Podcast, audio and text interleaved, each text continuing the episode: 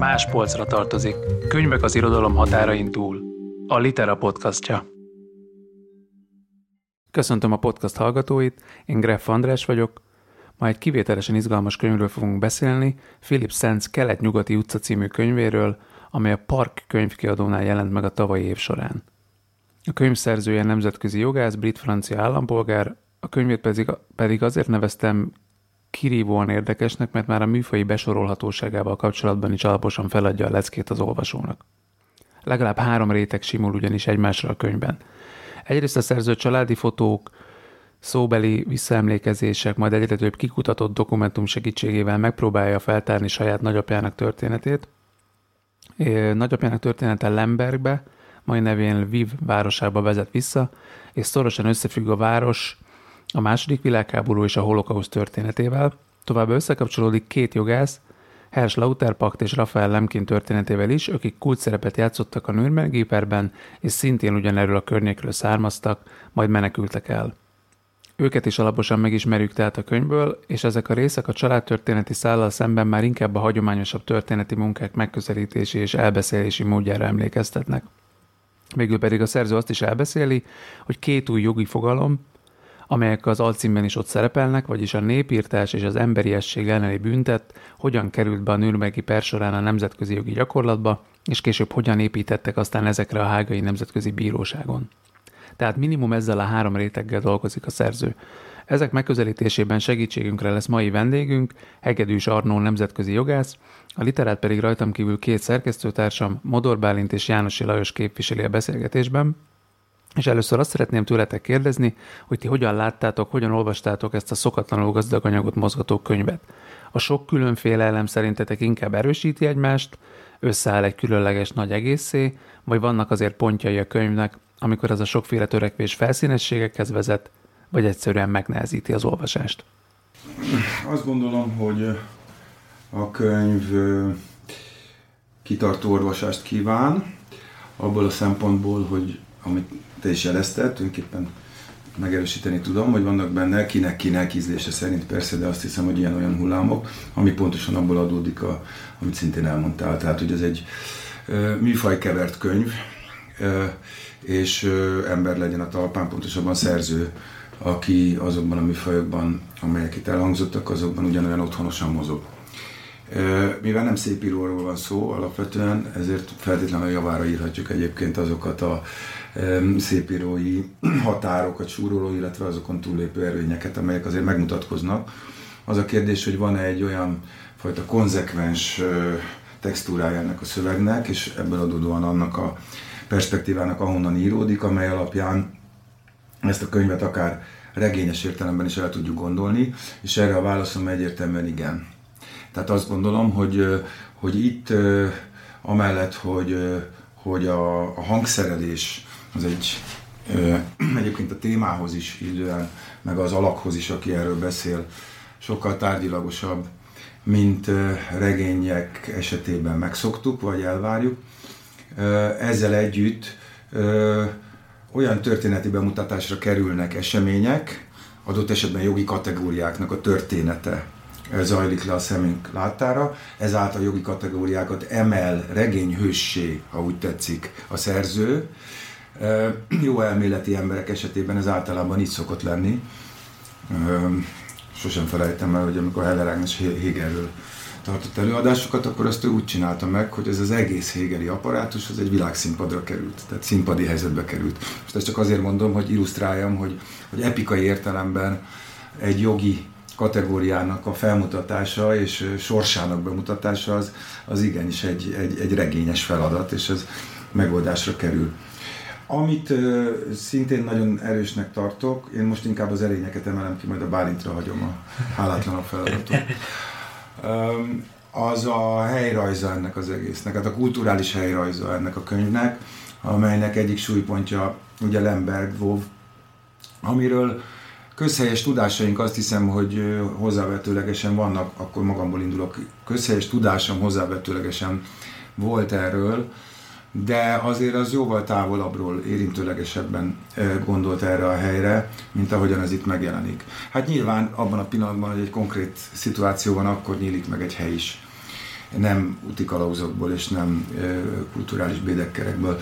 És ez fantasztikus, ez a, ez a helyleírás, és fantasztikus, ahogyan megjelenik az osztrák-magyar monarchiának tulajdonképpen egy ilyen kicsi kohója, egy ilyen kicsi, de annál hevenyebb vérmérsékletű és annál több összetevőből, komponensből, kulturális, identikus szereplőből álló kohója.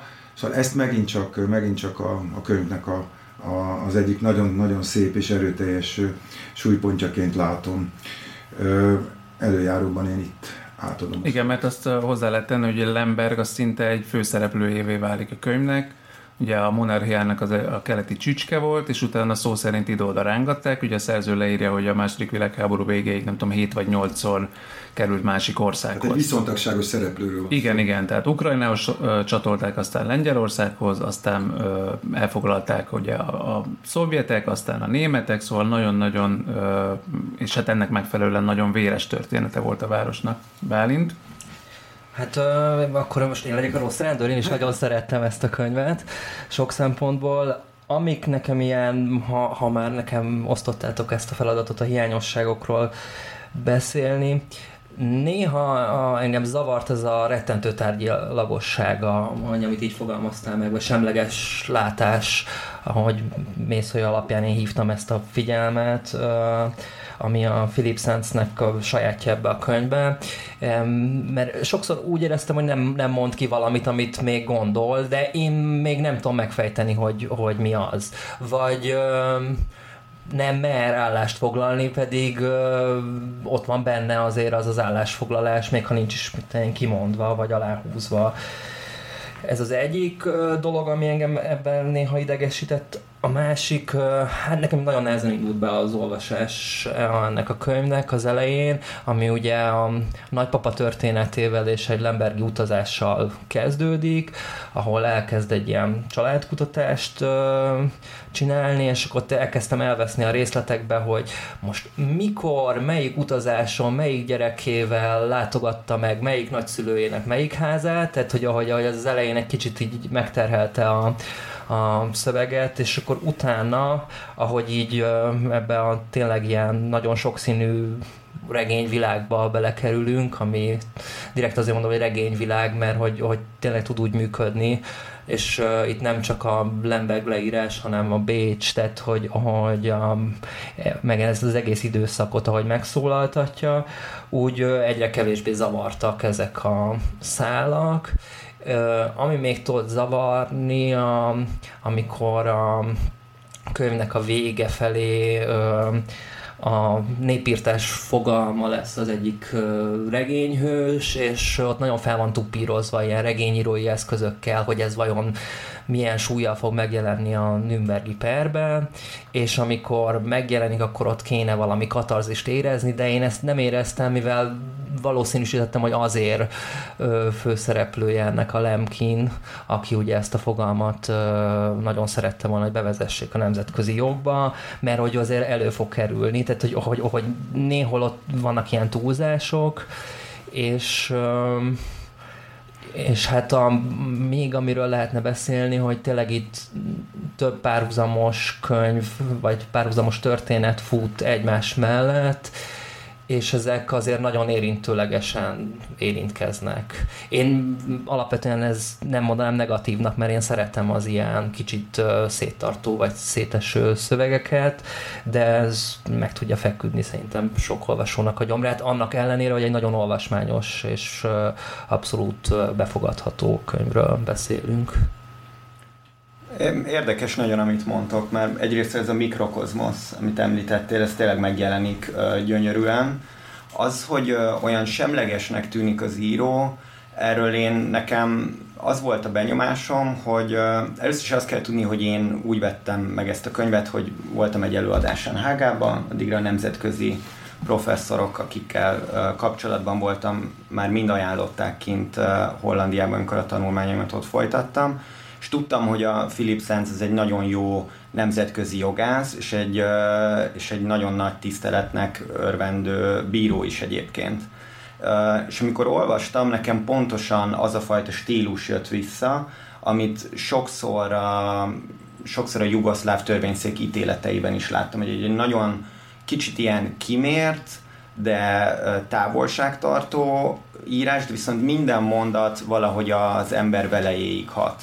Tehát, hogy amikor egy ilyen ítéletet, mondjuk egy nemzetközi bíróság ítéletét olvassa az ember, akkor úgy azt érzed, hogy így, hogy így a csontjaidban, hogy valahol, valahol nagyon mélyen így az igazat mondja. Tehát, hogy ez egy olyan dolog, amit nem tudsz megfogalmazni, de ők tényleg le tudják írni. Nekem ez visszajött a könyvben, szóval hogy én azt éreztem, hogy ez a, hogy ez a semlegesség inkább az előnyére vált ennek a könyvnek, meg ez a picit ilyen távolságtartás, amit említettek, holott azért néha kiszól. Tehát azért néha, néha kiszól, és akkor látszik, látszik is, hogy milyen kérdésekben milyen álláspontja van.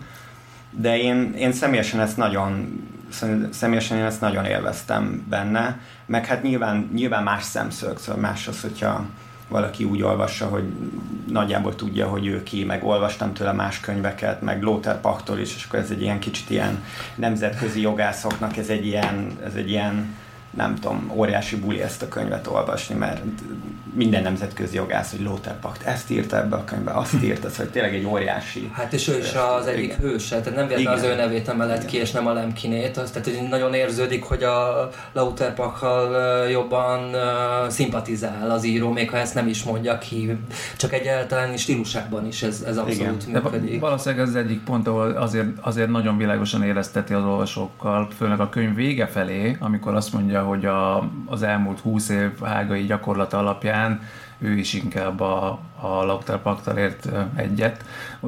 Azt mondjuk el hallgatóknak, itt abban ért egyet, ugye hogy a, a két jogász, két, a két fogalom közül mást és más képviseltek. Ugye a Lautár Pakt révén került be az emberiesség elleni büntet, és a Lemkin révén a népírtás fogalma. Arnott, elmondanád a hallgatóknak, hallgatóinknak, hogy mi a fő különbsége között a két fogalom között?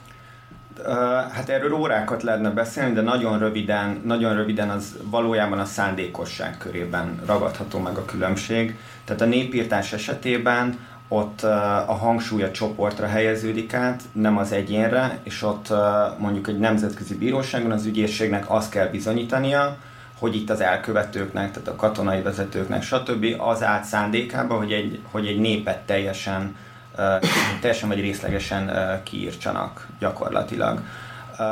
Ezzel szemben az emberiesség ellenes büntet esetében a civil lakosság elleni intézményes, tehát szisztematikus támadásokról beszélünk, ami ugye lehet kivégzés, kínzás, nemi erőszak, kitelepítés, stb.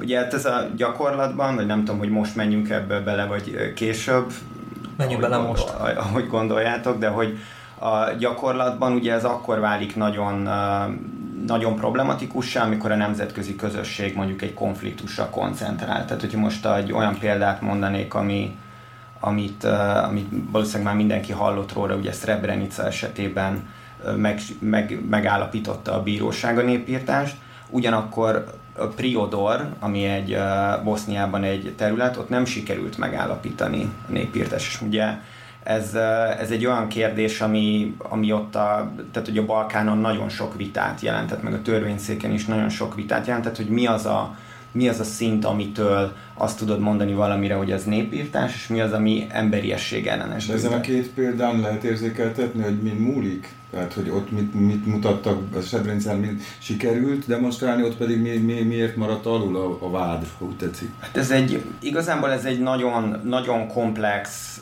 ez egy nagyon komplex jogi folyamatnak az eredménye. Nyilván. Tehát egy ilyen polgárháborúban azért az ügyészségnek nagyon nehéz, nagyon nehéz bizonyítékokat összeszedni. És mint ahogy mondtam, a népírtásnál a szándékot kell mutatni. A Srebrenicánál ugye napokon keresztül, vagy heteken keresztül bombázták meg lőtték a civil lakosságot, és nagyon leegyszerűsítve a történetet, ők bevonultak az ENSZ békefenntartók által fenntartott uh, ilyen safe havenbe, mm. uh, és uh, utána a szerbek lerohanták őket, Mladic megjelent, és akkor Ratko Mladic, akit egyébként most ítéltek el másodfokon, és megerősítették az elsőfokú ítéletet, és uh, ott a békefenntartók szem előtt gyakorlatilag összegyűjtötték a férfiakat, elvitték, és uh, közel 8000 embert gyilkoltak meg, a nőket meg a gyerekeket a területről pedig kitelepítették erőszakkal. Itt a bíróság azt mondta, hogy itt megállapítható a népírtás, mert volt elég bizonyíték. Tehát ott volt a Mladic nagyon sok videón beszélt, mondta, hogy elmentek vagy meghaltok. Tehát, hogy elképesztően megrázó bizonyítékok voltak, amit most nem kezdenék el feltétlenül sorolni, de ott, ott, azért, lát, ott azért könnyebb volt. Most ezzel szemben Priodorban, ott 1992-től folyamatos gyilkolászás volt, és ott a többségében bosnyák lakosság volt, és 2 vagy 3 százalék alá esett a, a mostani létszámuk a Priodor megyében. Ott nem sikerült az ügyészségnek megállapítania, holott a legutolsó ítéletben egyébként az egyik bíró azt mondja, hogy külön véleményében, hogy meg lehetett volna állapítani, mert ott nem tudták a Mladicsra gyakorlatilag rábizonyítani, hogy megvolt a szándék arra, hogy ott a népírtás szándéka, és nem csak az etnikai tisztogatás. És ugye itt van a probléma, hogy nem csak uh-huh. az etnikai tisztogatás. Uh-huh. Tehát, hogy itt, itt merül fel az, amit a most így elszóltam magam, de ugye Philip Sands is kiemel, hogy, hogy nem biztos, hogy kell a kettő között különbséget tenni, mert a nap végén azért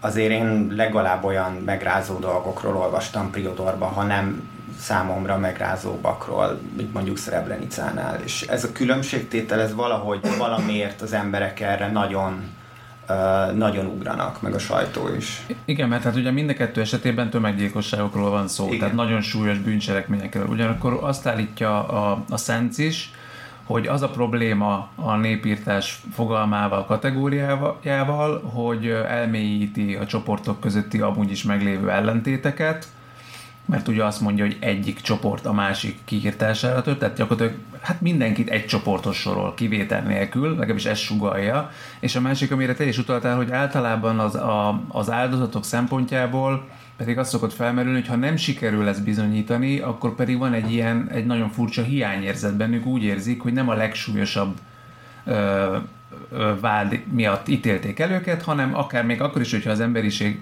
emberi esség elleni büntettet vágyában elítélik őket, úgy érzik, hogy, hogy nem kapták meg azt az elégtételt, amire vágytak. Te amikor te a tanulmányai során, a nemzetközi jogi tanulmányai során elmondják nektek ezeket a ezeket a kételyeket, tehát hogy mondjuk ezzel a fogalommal, hogy a népírtás fogalmával kapcsolatban van egy ilyen probléma, ami nem feltétlenül a jogra tartozik, mert az, hogy a közösségek utána hogyan dolgoznak föl egy ítéletet, az, az nem jogi kategória. De beszélnek erről a, a, az oktatásban, hogy, hogy ez egy problémás, kicsit olyan aláaknázott fogalom?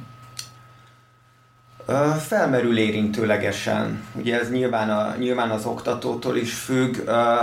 Felmerül érintőlegesen, de azért azért azt gondolom, hogy tehát például Hollandiában nekem azt, tehát hogy nekem azt sugalták, illetve az volt a, az irány, hogy jogászként mi azt nézzük, hogy mi a jog.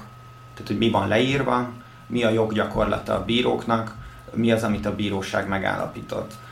Most, amikor egy ilyen helyzetben körülményeket mérlegel az ember, akkor nagyon fontos az, hogy jogászként hidegen, tehát egy kicsit egy ilyen mértéktartással és az objektivitással próbálja meg megítélni a helyzetet, és, és így az, elkövet, tehát, hogy az elkövetett cselekményeket is ennek megfelelően értéke. Nekem például sosem, tehát hogy én sosem jogi oktatás körében sose volt arról szó, hogy mondjuk a népírtás az egy magasabb szintű kategória lenne, mint az emberiesség ellenes büntettek, csak hogy az elhatárolás a kérdés Ugye ez az elhatárolás a büntetőjogban mindig érdekes, tehát a halált okozó testi sértés, meg a gondatlan emberölés, amikor megölsz valakit, az ugyanúgy egy vita lehet, most csak egy mm. példát mondok. Nem, nem feltétlenül ezzel van a hangsúly, mert a nemzetközi jogászok mindenen képesek vitatkozni, szóval hogy ennek minden eleméről született valószínűleg PHD, meg az összes konfliktusról, de, de Hát ja, nem tudom, válaszoltam ezzel a kérdésedre nagyjából. Szerintem igen. Viszont a kérdésben talán még benne ragadt az, hogy oké, okay, de mivel most ugye itt ez a könyv, és tehát neked mi a most már so, tehát alapos ö, ö, praxis, tehát a, a munkád során ö, megszerzett tapasztalatok alapján is, meg a tanulmányaid alapján tralala, tehát személyesen te mit gondolsz erről a kvázi dilemmáról, amit az András felvetett. Ez mennyire látod érvényesnek, mennyire a könyv alapján, ahogy, ahogy, ahogy érzékelteti a szerző, mennyire tartod relevánsnak, illetve mennyire gondolod ezt kevésbé élénk kérdésnek? Hát Uh, én ezen azóta töprengek, én ezen megmondom őszintén nem egyáltalán nem gondolkoztam ezen egészen addig, amíg uh, túlélőknek a tanúvallomásaiból nem kellett kigyűjtögetni mm. neveket, hogy ki hol volt, hogy aztán azt uh, feldolgozzuk valamilyen módon. Uh, én alapvetően a Philip Szenzel, tehát az íróval és Lothar Pachttal értek egyet, hogy, hogy, hogy az egyén köré kell helyezni a jogi védelmet, nem a csoport köré lehet, hogy ez már egy kicsit messze megy a témától, de szerintem nagyon erős aktualitása ennek a könyvnek az az, hogy, hogy ma is, ha megnézzük, ez egy állandó vita, hogy akkor most az egyén vagy a csoport élvezzen nagyobb védelmet. Szóval ez a kicsit egy ilyen identitás politikába áthajlik, és talán nem is mondja ki a Philip Sands, de hogy nekem áthallásos volt.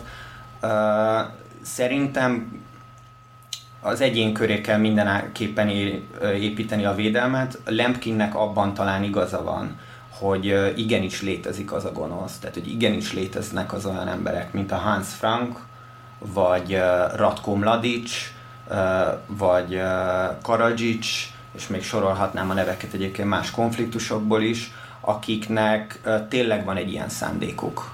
És tényleg úgy alakul a történelem meg a lehetőségeik, hogy ezt a szándékot véghez is vihetik, és ez szerintem megérdemel egy elhatárolást. Ugyanakkor az látható, hogy ennek a következménye, tehát most például csak az elmúlt hónapokban a híreket olvassuk a Balkánról, hogy, hogy megint volt egy népírtás tagadás, büntetsége a népírtás, stb. Látszik, hogy ez, hogy ez nagyon problematikussá tud válni. Hát de... mert gondolom teljes országok érezhetik úgy, hogy ennél súlyosabb bélyeget igazából nem lehet rájuk ütni. Tehát, hogyha az derül ki egy akár, nyilván nem egy egész országról, hanem katonai vezetőkről, hogy ők népírtást követtek el, azt látják akár, hát nyilván a Németország történetén is, hogy ez évtizedekre, évszázadokra meghatározhatja az ő, ő, ő képüket a világban. Igen, igen. És azért, ugye, azért is beszélünk most annyit a Hágai Nemzetközi Bíróságról, mert a Hágai Nemzetközi Bíróság ugye nem jöhetett volna létre a Nürnbergi per nélkül, vagy legalábbis az egyik ilyen origója.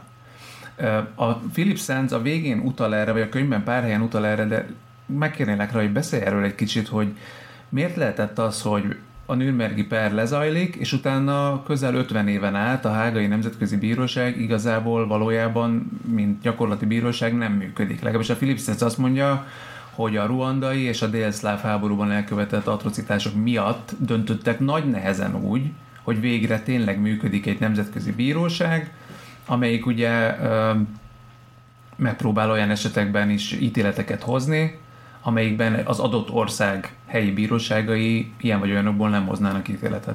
Bocsánat, még egy kicsit kiegészíteném ezt a kérdést, hogy menjünk még egy kicsit vissza, tehát hogy, hogy mi volt Nürnberg előtt a nemzetközi jogban, az hogyan változtatja meg ezt, tehát hogy, hogy ez, ezt az ívet, ezt rajzol, ha fel tudnád nekem rajzolni, ez tök jó lenne.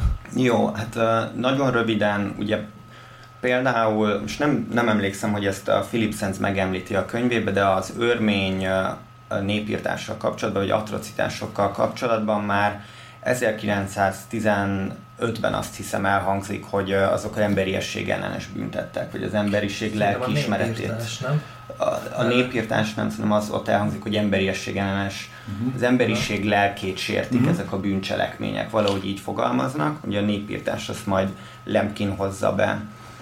Uh, bocsánat, egyet vágok, hogy tehát korábban, tehát ebben az időszakban, akár ugye 15-ben, mondjuk az első világháború alatt, mi, tehát, hogy a hadseregek gondolom követhettek el háborús bűncselekményeket, tehát voltak valamilyen szabályok, hogy mit, mit engedhet meg magának valaki, vagy mondjuk civil lakossággal szemben hogyan kell bánni. Voltak ilyen egyezmények? A, had, a hadviselésnek voltak egyezmények, szóval hogy azt már uh, nagyon régen, a 1899-től kezd már vannak uh, egyezmények arra vonatkozóan, hogy uh, hadseregek egymással szemben mit követhetnek el Ugye nagyon röviden az az a, az a fontos kérdés, hogy a szuverén, tehát mint egy állam, az mit tehet meg az állampolgáraival, és mit nem, és mi az, amikor elszámoltathatóvá válik az állam.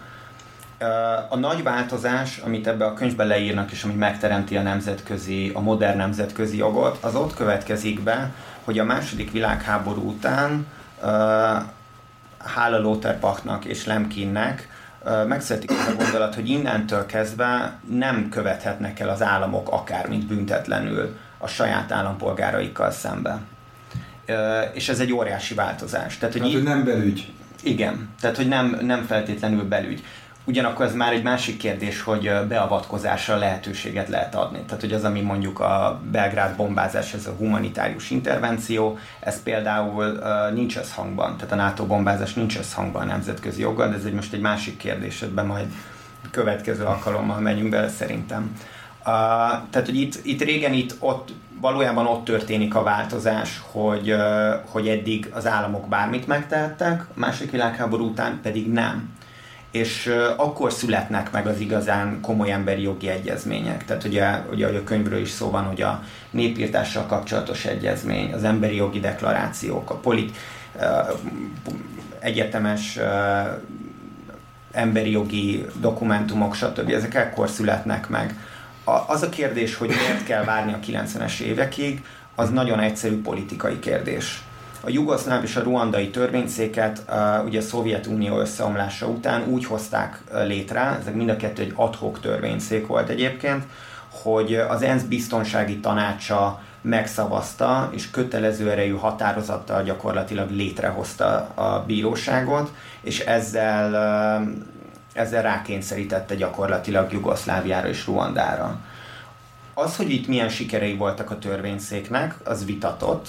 Szerintem tehát hogy többségében egyetért mindenki azzal, hogy itt azért nagyon komoly elszámoltatás történt, mert ugye államfőket is uh, vád alá eztek és elítéltek, ugye Milosevic, Karadzsics, Ratko Mladic, stb. Megszületik az első ítélet Ruandában a népírtással kapcsolatban, és az első államfővel szemben a, Jugo- jugoszláv törvényszék hozza meg az ítéletet.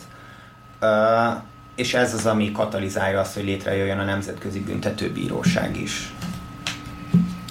És ha jól értettem, a Philip Sands is erre utal, hogy azért is, hát az is egy politikai ok lehetett, hogy önmagában a nemzetközi bíróság működtetéséhez, illetve ezekhez az egy- egyezményekhez is azért volt egy számos országot nehéz rábeszélni, hogy csatlakozzon, mert ugye sajnos majdnem mindenkinek volt a múltjában, mondjuk a gyarmati politikájában, vagy az Amerikában ugye felhozza az indiánoktól ugye a, az afroamerikai lakosság elleni ö, jogfosztásos gyakorlatot, olyan esetek, ami alapján ö, joggal tarthattak attól, hogy esetleg ellenük is indulnak eljárások. Vagy ez nem számított annyira? Hmm, nem tudom, mert ugye visszamenőleges hatállyal, tehát hogy most kit, kit vonnának valójában felelősségre mondjuk az indiánok ellen elkövetett atrocitásokkal manapság, az egy az nem, nem annyira tűnik reálisnak, inkább az, hogy inkább az, hogy abban a pillanatban, hogy egy állam ezt aláírja, tehát például a ugye a tehát hogy abban, az, abban a pillanatban, hogy mondjuk csatlakozol a Nemzetközi Büntetőbírósághoz, abban a pillanatban téged kötelezni fognak a következő háborúban arra, hogy az egyezménynek megfelelően tör, viselkedjenek a katonáid. Most ez nyilvánvalóan sok állam nem csatlakozik. Tehát ugye a Nemzetközi Büntetőbíróságnak az egyik leggyengébb pontja, hogy nem részese például az Egyesült Államok, Oroszország, Kína, Izrael, több arab állam, nyilvánvalóan azért, mert ahol nagyobb az esély a konfliktusnak, ott az államok nem akarják magukat kitenni annak, hogy későbbiekben egy nemzetközi bíróság előtt kelljen a politikai vagy a katonai vezetőst felelősségre vonni bizonyos atrocitásokért. Ja, világos. És hoz, beszéljünk még egy szereplőről, akit te már arról említettél, ez Hans Frank, ugye a náci Németországhoz csatolt lengyel területek főkormányzója, aki már csak azért is érdekes figura, mert ugye szintén jogász végzettségű. És az ő szerepét, ha meg akarjuk érteni, és ő ugye nagyon részletesen bemutatja őt Philip Sands a könyvbe, és azt is, hogy ő hogyan viselkedik a Nürnbergi per során. Ő az egyetlen fő vádlott, aki valamiféle felelősségvállalás szerűt tesz a per egy pontján, aztán ebből némiképp visszatáncol, de ott valamennyire érződik az, hogy talán az ő jogászi végzettsége és szemlélete is talán belejátszik abba, hogy, hogy, hogy szembe tudott nézni azzal a rengeteg bűncselekménnyel, amit tett.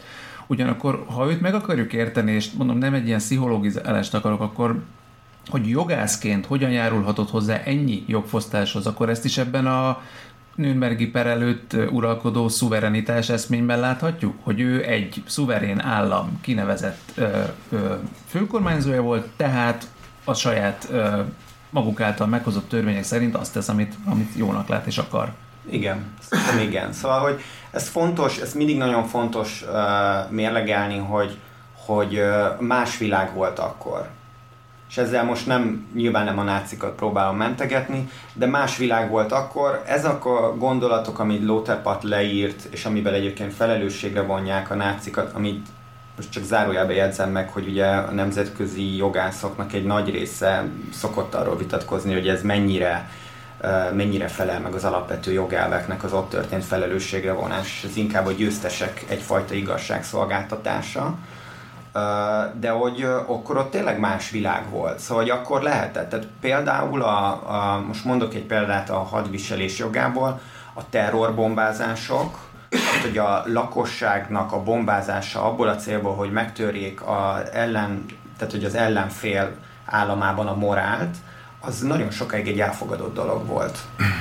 Tehát mondjuk a drezdai bombázás ma már uh, nyilvánvalóan háborús bűncselekménynek minősülne, akkor azért nem. Tehát, hogy az én, legalábbis az én tudomásom szerint akkor az nem minősült háborús bűncselekménynek. Ezt ugye később, csak a második világháború után fektették le, hogy ilyenfajta hadviselés az nem elfogadható. És gondolom a hiroshimai atombombázás sem minősült annak. Hát... Uh, ebbe, ez, ez nagyon sok olyan ajtót nyit meg, amiben most így de, de már a morál filozófia szintjén, meg más, meg hogy akkor meg felmerül a kérdés, hogy az első akkor még lehet, hogy nem, na de a második. Tehát, hogy a, a második Igen, atombom, szóval, hogy akkor sok, sok vitát szül, de igen, hát valójában más világ volt. Más világ volt.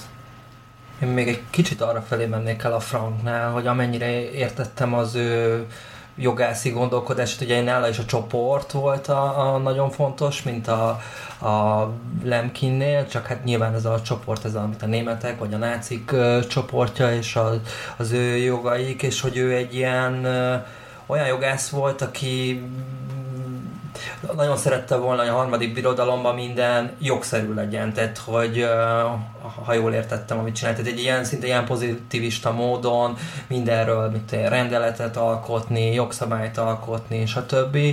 Ugye a Sens leírja, hogy számos nemzetközi jogi konferencián felszólalt. Mm. Tehát ő úgy lépett föl, mint a szakma egyik hiteles képviselő. Igen, de a nemzetközi jogot nem akarta nagyobbra növeszteni, hanem azt akarta, hogy az államok azok szuverének maradjanak, hogyha ha jól értettem, és ebből a szempontból volt nagyon érdekes az, amit ugye ő mondott a bíróság előtt, mikor valamennyire ö, magára vette, vagyis pontosabban nem magára vette ezt a, azokat a bűnöket, amiket elkövetett, hanem a csoportra. Tehát, hogy valami ilyesmit mondott, hogy mit Németország az ezer évig fog bűnhődni.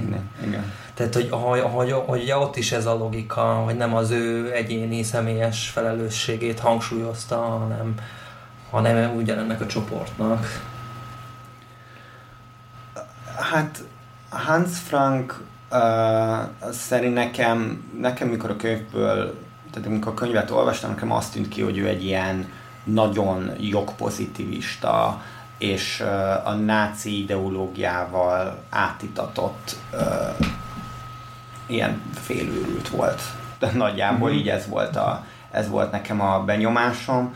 A jogászok között a mai napig vannak olyanok, akik egyébként uh, teljesen pozitívisták, vagy csak azért, mert mondjuk jogász leszel, nem feltétlenül lesznek emberi jogi megfontolásaid, vagy aggájaid úgy, mint ahogy a könyvben a fő, főszereplőknek, tehát Lothar meg Lemkinnek.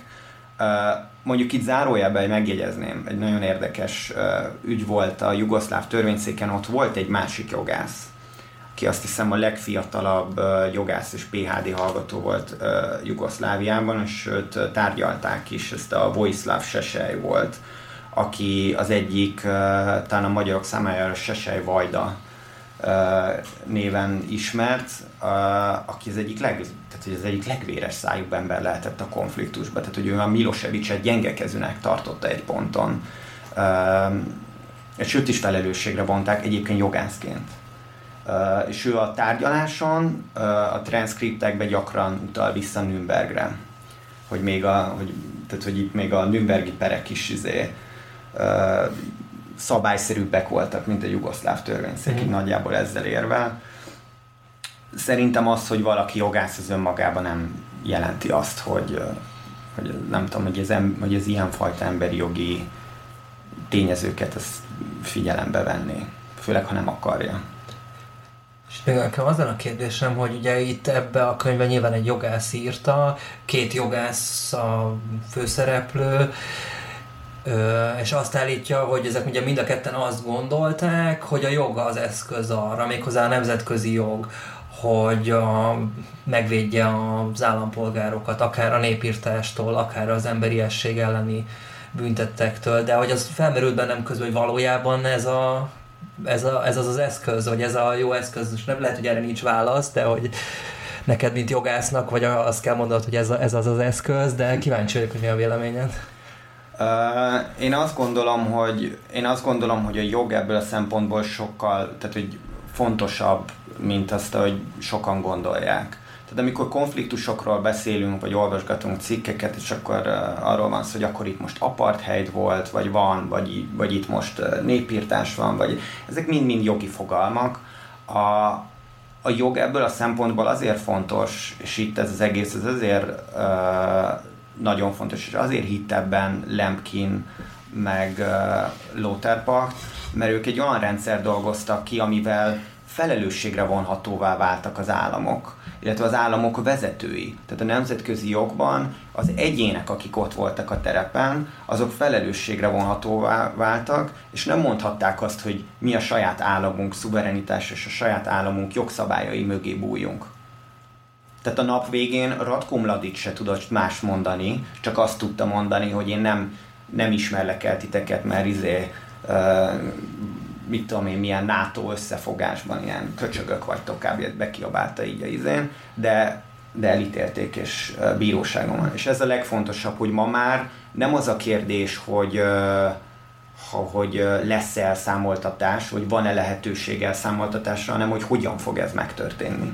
Tehát ugye ma már széles atrocitások vannak a világon bárhol, nem az a kérdés, hogy ezeket az embereket bíróság elé kell-e állítani, hanem hogy hogyan tesszük meg.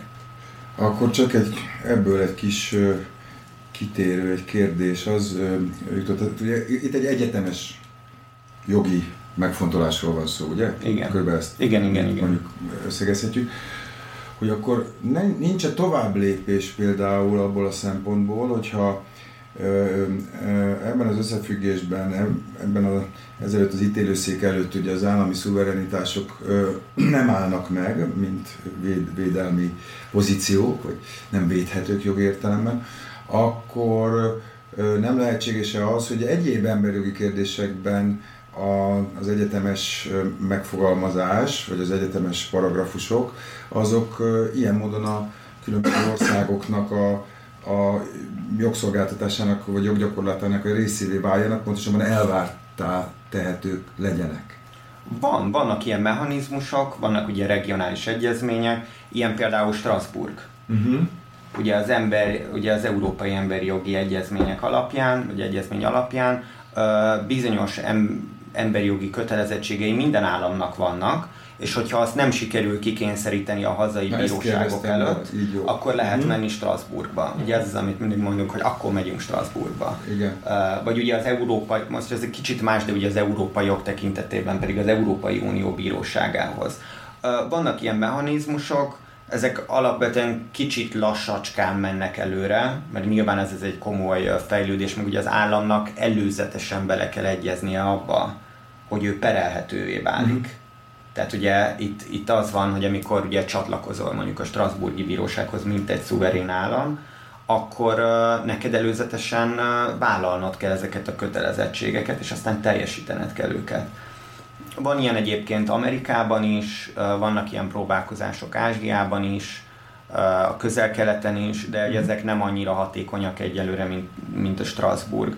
Ugye az egyik, most csak hogy a büntető jogterületére, nemzetközi büntető jogterületére visszamenjünk, az a, az a, a Nemzetközi Büntetőbíróság, ahol nagyon sok afrikai állam például csatlakozott a Nemzetközi Büntetőbírósághoz, és ott el is járnak éri is támadás a bíróságot, hogy szelektív a vádemelés, meg csak afrikai államokkal jár, szemben járnak el, stb. De ez mindig egy ilyen komoly probléma, de nem ide tartozik, hanem ilyen politikai kérdés, ami nem a mai beszélgetés. Világos.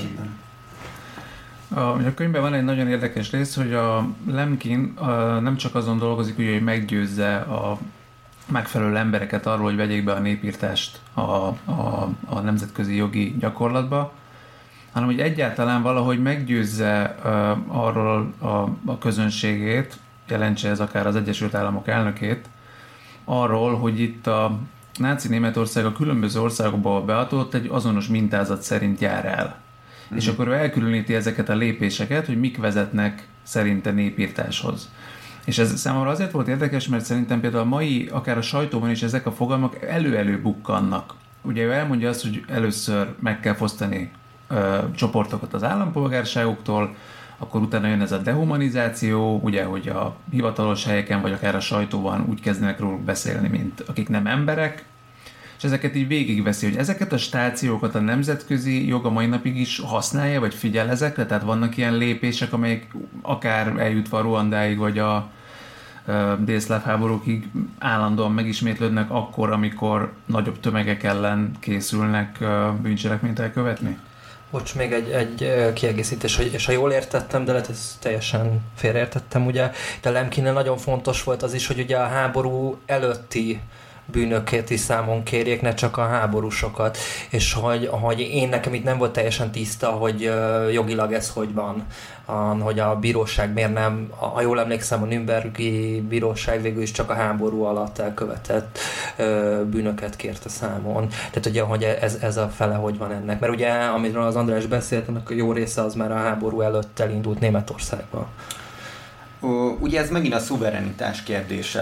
Tehát ugye Nürnbergi, Nürnbergi perekben, ha bár ennek nem, nem akarok hülyeséget mondani, de Nürnbergi perekben ugye többek között a béke megsértésért és, a, és ez a jogtalan háború indításáért meg, meg emögött a gondolat, gondolattal állították a nácikat bíróság elé. Ugye a Lemkin azt akarta, hogy az legyen bizonyítva, hogy a népírtás az ő fogalma szerint mint egy egész folyamat, az nem 39. Uh, szeptember 1-én kezdődött, hanem már azt megelőzően, amikor ugye elfogadták a különféle zsidó törvényeket, illetve megindult az uszítás, stb.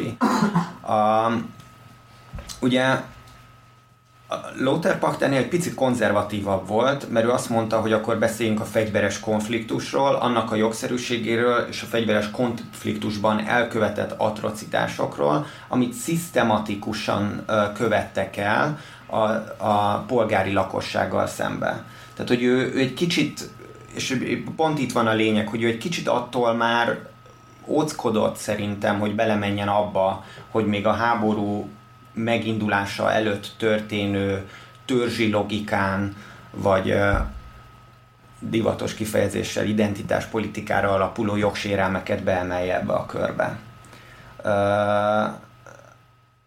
nem tudom, hogy ezzel így vált. Csak azért, mert, mert eleve annyira új dolgokért küzdöttek, hogy úgy érezte, hogy ha nagyon messzeri megy, akkor nem kerül bele a gyakorlatba meg mert erősíti ezt a kört. Tehát mm. akkor, tehát akkor bevonsz, mm. bevonsz egy olyan, tehát akkor bevonsz egy olyan aspektust, amit nem biztos, hogy beszeretnél. Ugye ez, egy, ez, a, ez, ez itt egy nagy probléma. A népírtás stádiumaival kapcsolatban ez mondjuk nem jelenik meg a szövegben, tehát hogy a magában a bűncselekmény szövegében, meg az egyezményekben nem jelenik meg az, hogy ilyen stádiumok vannak a bizonyítás szempontjából, meg amikor a vádemelés történik, akkor igen. Tehát akkor, amikor összegezni kell a bűncselekményeket, vagy összegezni kell mondjuk egy népírtás, hogy hogy történt meg, ez egy elképesztő munka. Tehát ott, ott kiássák a, ott kiássák a tömegsírokat, összegyűjtik az embereket, azonosítják, hogy ki hol volt, megnézik az összes videót, stb.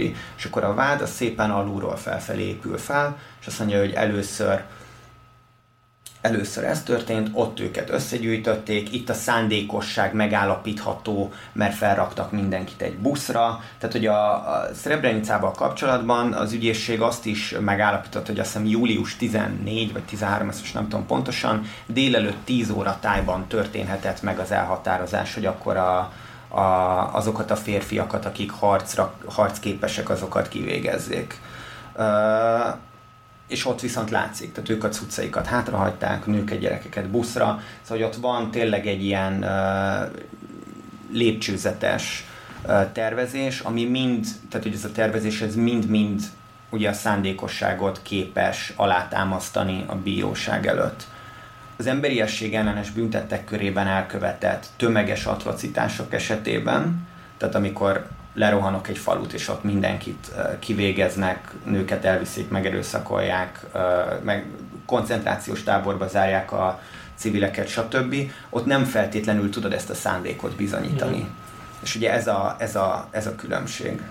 Hm, így már értető számomra.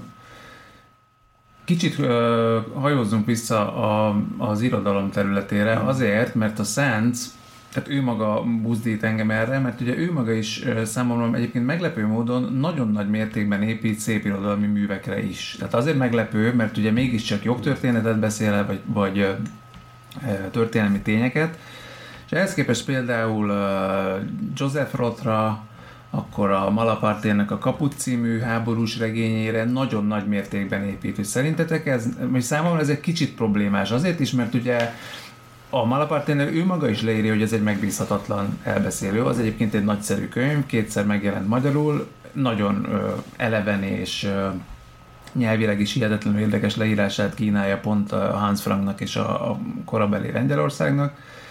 De, de hogy egy, egy jogásztól nem furcsa az, hogy, hogy, hogy ennyire nagy mértékben épít a szép irodalomra?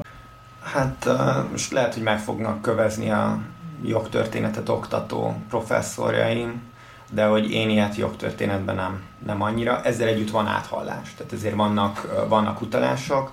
A, a róttal kapcsolatban én azt gondolom, az, arra én nagyon felfigyeltem, én azt gondolom, hogy ott ez azért történt, ez csak az én szubjektív véleményem, hogy azért emeli be, mert, mert a Róta regényeiben visszahozza nagyjából azt a 20. század elejé zsidó mikrokozmoszt, ami Európában jellemző volt, és aztán elment Amerikába. Tehát, hogy nagyjából ez a Nyugat-Európában, illetve Amerikában az, hogy a zsidókról hogyan gondolkozunk, meg hogy milyenek voltak, milyenek voltak ezek a közösségek, hogy nézett ki ez a Lembergi mikrokozmosz, azt az olyan emberek írják meg, és kommunikálják talán a többségi társadalom felé, Úgyhogy én ezt éreztem, hogy ennek valójában ez a, ez a szerepe, hogy, hogy, hogy összekösse Lemberget, meg ezt a régiót azokkal a zsidókkal, akik, akikkel mondjuk az olvasók találkoznak Biztos. a nyugaton. Biztos vagyok, hogy a megfejtés jó. Igen, meg én, hogyha már ilyen történetírói, mert hogy itt szerintem nem a jog történetem van azért a hangsúly, mármint hogy ahogy ez nem egy száraz jogtörténet ez a könyv, hanem mondjuk az ilyen en egy ilyen történelmi elbeszélésen, vagy történetíráson, tehát hogy, nekem nagyon összecsengett ez a fajta történetírás, ö, hagyományaiban, meg gondolataiban a hatos könyvével, amit a podcastunk első adásában, vagy amiről beszélgetünk tehát, hogy, hogy, hogy, hogy itt is, vagy ott is, itt is az van, hogy rengeteg ilyen szép irodalmi beszámoló, rengeteg ilyen életrajzi, akár önéletrajzi idézetekkel van tele ez a szöveg. Tehát, hogy jó, itt nyilván sokkal erősebben rátelepszik maga az író, meg a saját története, meg meg hát benne van ugye a két jogtörténet mellett az, hogy ő hogy lesz nemzetközi jogász, vagy egyáltalán hogy lehet, vagy egyáltalán hogy éli túl a családja ezt a, vészkorszakot, tehát hogy, hogy ez ugye azt ö, ö, sugalja, hogy, ö, hogy talán a Philipsensnek az lehetett a, a, az is lehetett a célja, hogy nagyon bonyolult jogtörténeti és történelmi mozgásokat a laikusok számára is jól befogadhatóan ö, közvetítse. Mm. Szakmai szemmel ez a könyv ö, használható, talán ő maga is, ö, a Philip Sensi valamelyik interjújában utalt arra, hogy van, ahol ezt ö, egyetemen tanítják ezt a könyvet. Lehet, nem tudom, hogy hol tanítják egyetemen, szerintem igen. Szerintem szakmai szempontból csodálatos, és, és a jogtörténet az egy olyan dolog, amit az ember nem feltétlenül értékel egyetemi évei alatt, de nagyon fontos. És ez a könyv, ez a könyv is fontos, mert visszanyúlunk azokhoz az alapokhoz, ami, ahol először megfogalmazódik az igény egy bizonyos jogintézmény megalkotására. És akkor rögtön tudjuk, hogy, rögtön tudjuk, hogy, hogy miért van ez a jogintézmény, miért van szükség erre a jogintézményre, hogy alakult ki, és azért ez, és azért ez szerintem segít, sokat segít abban, hogy földhöz ragadott legyen a jogalkalmazás.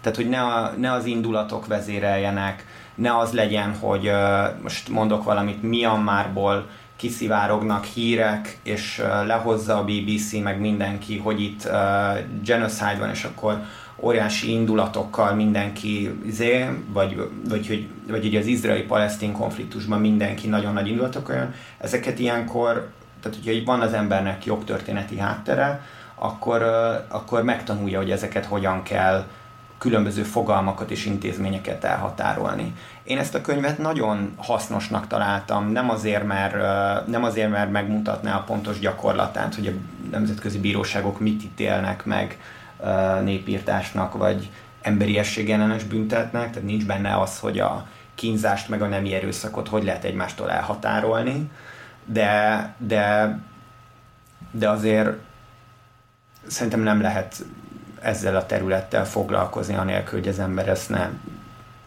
ne olvasná vagy ne ismerné ezeket az alapokat. Ja, Bálint az előbb a hatos pár tanácsköztársaság könyvét mondta. Én még arra lennék kíváncsi tőletek, főleg Bálint Lajos, hogy szép irodalmi párhuzamát tudnátok ennek a könyvnek mondani? Mert nekem egy szerző jutott sokszor eszembe az olvasása során, ez a Zébáld aki... Most írtam fel a nevét pontosan, mert kicsit gondolkoztam valamiért nem tudott. Abszolút, abszolút, abszolút. abszolút a, a, nyomozásnak a dramaturgiája, a, a, a, igen, szóval az, az egész szöveg, sőt, tulajdonképpen a, a, a, a prózai hűtöttsége is a, a szövegnek, ugye? Tehát az Ébád is egy ilyen nagyon ö, pontosan intonált hangon beszél, és ezt megtartja végig a szövegeiben, a könyveiben, és ez itt is megtörténik. Tegyük hozzá egyébként, hogy az Ébádnak van egy korai ö, munkája, ami Dresda bombázásáról szól. Ö, nem is olyan korai, bocsánat, összekevertem a másik német szerzővel, de minden esetre van egy munkája, ami pontosan ezt a kérdést feszegeti, nem csak szépírói oldalról, vagy ha úgy tetszik, a szépírói kereteken belül felmerülnek olyan reflexiók is, amelyek ennek az aggályos és a megítélés szempontjából aggályos voltát felvetik. Úgyhogy én kimondottan az ébádra tenném a, a voksomat, más nem is nagyon mondanék, amúgy a hatossal való összevetést én egy picit távolabbnak látom, az egy, az egy szenvedélyesebb könyv a maga mondján, nem azért, mert elfogult történészként, hanem azért, mert sokkal több olyan látható anekdótát vett be, amelyeknek a hitele nem kétséges, csak történeti értelemben egészen szóval, hogy mondjam, a történeti gondolkodásnak a, tengelyét azt sokkal inkább megbillenti. Itt ezben a könyvben a szerző azért konzekvens a saját hivatásához, tehát ahhoz a jogászi pozícióhoz, ahonnan, ahogyan te is az előbb említetted, higgadtan és elkülönítően kell, és érdemes látni a dolgokat. Ott, ez egy, ott az, egy, az, egy, az egy haláltánc, tehát ott a hatos párnál ez az egész, az a első világháború vége és a következő korszak, az egy, szerintem egy más típusú epika, ha már így próbáljuk szétszedni a könyveket. Ebben én teljesen egyetértek, amit most a végén mondtál, csak a, a, az hasonló, tehát az idézés technika, meg uh, az a nézőpont, ahogy uh, ugye a hatosnál is azért ott is rengeteg párhuzamos életrajzot látunk, és azért itt is ez, ez nem csak ennek a két jogásznak, a nagypapának, hanem még egy csomó mindenkinek a akár ilyen mellékszálba felvetett egybekezdésbe elmesélt életrajzát is megtaláljuk, tehát hogy, hogy ez, és az ilyen típusú történelem szemlélet, tehát, hogy, hogy, hogy ebben van hasonlóság.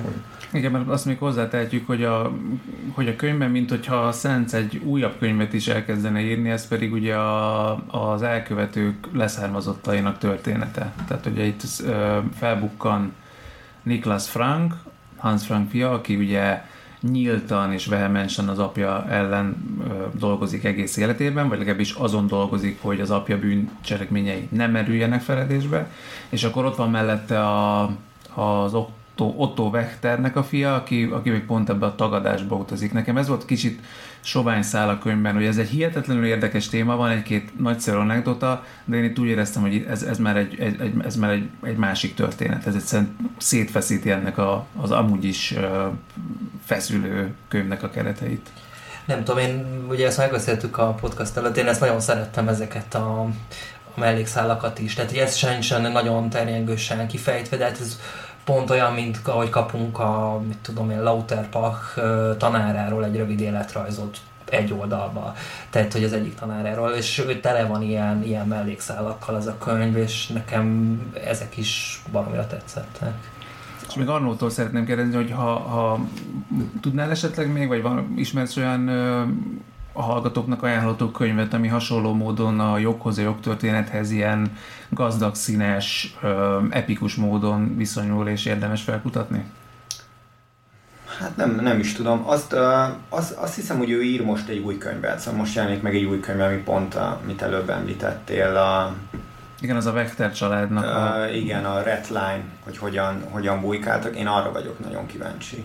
Ugyanilyet így nem, mert ebben szerintem ebben nagyon sok személyes dolog van. Tehát az, hogy a Philip Sands nagyapja, meg ez a két ember, aki ezt a két fogalmat kidolgozta, ugyanabból a városból jön, és ugye ez adja neki az indítatást a nemzetközi joghoz való munkához, tehát a, a, a nagyap is ráadásul a, ez, ez nem tudom, szerintem ez olyan személyes, amit ebben a formában nem, én nem tudok hirtelen ilyet meg uh, talán még azt egy picit itt előbb a ti, hozzá, a ti beszélgetésetekhez hozzáfűzném, hogy, hogy ez nem olyan könyv szerintem, mint más holokauszt regények, meg élettörténetek. Szóval én több ilyen könyvet olvastam, nem tudtam, szóval én nem annyira értek ez, de amikor olvastam, akkor nem tudtam semmihez hasonlítani, ami, ami más ilyen holokauszt regény átfutott volna a kezeim között, mert, mert, mert valahogy, valahogy más valahogy sok szempontból megrendítőbb is volt nekem. Uh, és nem azért, mert, nem azért, mert uh, a brutalitást úgy ábrázolta volna, mert nem ábrázolja valójában, néha egy-két mondatban így sugal ezt azt, amiből le tudsz vonni, tehát hogy ilyen olyan következtetéseket a holokausztról, amit nem tudom, tehát ugye a Schindler listájában nem tolnak az arcodba, de de hogy uh, szerintem ez nagyon más volt, és amikor próbálom ajánlani a könyvet a barátaimnak, mindig mondom, hogy olvassátok, és mindenki egy kicsit jó, de már tehát látom az emberek szemeibe, hogy jó, mert de már 15 ilyen holokausz regényt elolvastam, és ez, ez miben lesz más, de ez más, nem? Nagyon más, így van. Tehát, hogy ez, Teljesen. Igen, ezzel tulajdonképpen bezártuk a kört, mert azzal indítottuk, hogy ez egy nagyon különleges kötet, és tényleg mindenkinek ajánljuk, hogy olvassák. Köszönöm a beszélgetést.